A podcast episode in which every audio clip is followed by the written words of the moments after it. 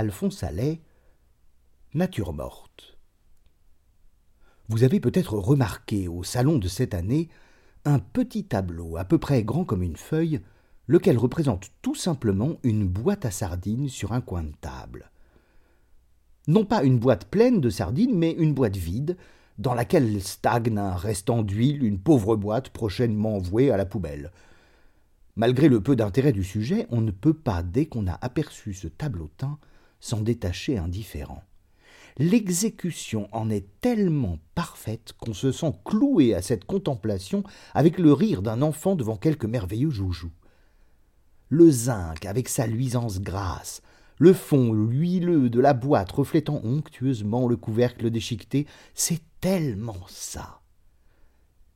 Les curieux qui consultent le livret apprennent que l'auteur de cette étrange merveille est M. van der Hoelen, né à Haarlem, et qui eut une mention honorable en 1831. Une mention honorable en 1831 M. van der Hoelen n'est pas tout à fait un jeune homme. Très intrigué, je voulus connaître ce curieux peintre, et pas plus tard qu'hier, je me suis rendu chez lui.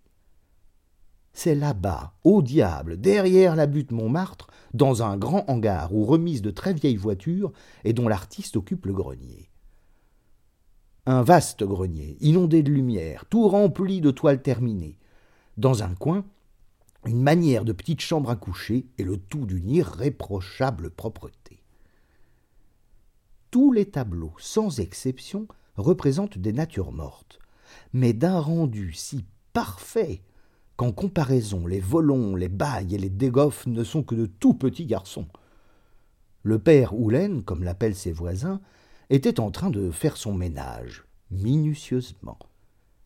C'était un petit vieux, en grande redingote, autrefois noire, mais actuellement plutôt verte, une grande casquette hollandaise est enfoncée sur ses cheveux d'argent. Dès les premiers mots, je suis plongé dans une profonde stupeur. Impossible d'imaginer plus de naïveté, de candeur et même, même d'ignorance. Il ne sait rien de ce qui touche l'art et les artistes. Comme je lui demande quelques renseignements sur sa manière de procéder, il ouvre de grands yeux et, dans l'impossibilité de formuler quoi que ce soit, il me dit bah, regardez-moi faire. Ayant bien essuyé ses grosses lunettes, il s'assit devant une toile commencée et se met à peindre. Peindre.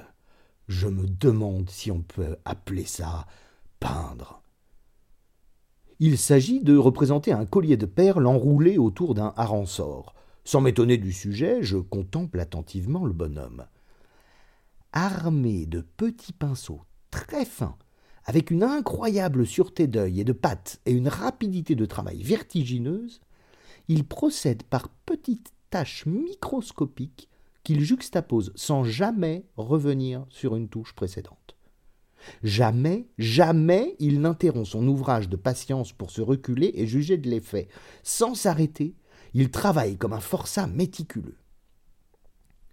Le seul mot qu'il finisse par trouver à propos de son art, c'est celui-ci la grande affaire, voyez-vous, c'est d'avoir des pinceaux bien propres. Le soir montait. Méthodiquement, il rangea ses ustensiles, nettoya sa palette et jeta un regard circulaire chez lui pour s'assurer que tout était bien en ordre. Nous sortîmes. Quelques petits verres de curaçao, il adore le curaçao, lui délièrent la langue. Comme je m'étonnais qu'avec sa grande facilité de travail il n'eût envoyé au salon que le petit tableau dont j'ai parlé, il me répondit avec une grande tristesse. Oh, j'ai perdu toute mon année cette année.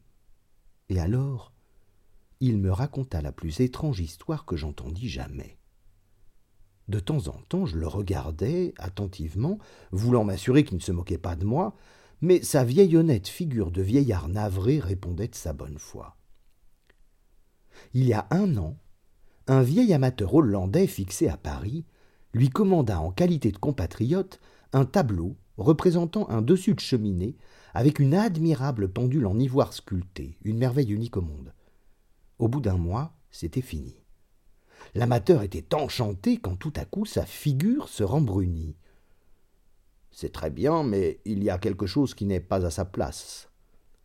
Quoi donc? Les aiguilles de la pendule. Van rougit. Lui, si exact, s'était trompé.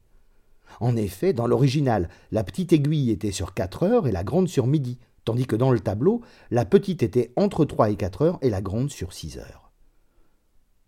Ce n'est rien, balbutia le vieil artiste. Je vais corriger ça. Et pour la première fois, il revint sur une chose faite. À partir de ce moment commença une existence de torture et d'exaspération. Lui, jusqu'à présent si sûr de lui-même, ne pouvait pas arriver à mettre en place ces sacrées aiguilles. Il les regardait bien avant de commencer, voyait bien leur situation exacte et se mettait à peindre. Il n'y avait pas cinq minutes qu'il était en train que, crac, il s'apercevait qu'il s'était encore trompé, et il ajoutait À quoi dois-je attribuer cette erreur? Si je croyais au sort, je dirais qu'on m'en a jeté un. Ah, ces aiguilles, surtout la grande Et depuis un an, ce pauvre vieux travaille à sa pendule, car l'amateur ne veut prendre livraison de l'œuvre et la payer que lorsque les aiguilles seront exactement comme dans l'original. Le désespoir du bonhomme était si profond que je compris l'inutilité absolue de toute explication. Comme un homme qui compatit à son malheur, je lui serrai la main et le quittai dans le petit cabaret où nous étions. Au bout d'une vingtaine de pas, je m'aperçus que j'avais oublié mon parapluie. Je revins. Mon vieux, attablé devant un nouveau curaçao, était en proie à un accès d'hilarité si vive qu'il ne me vit même pas entrer. Littéralement, il se tordait de rire. Tout penaud, je m'éloignai en murmurant Oh, vieux fumiste, va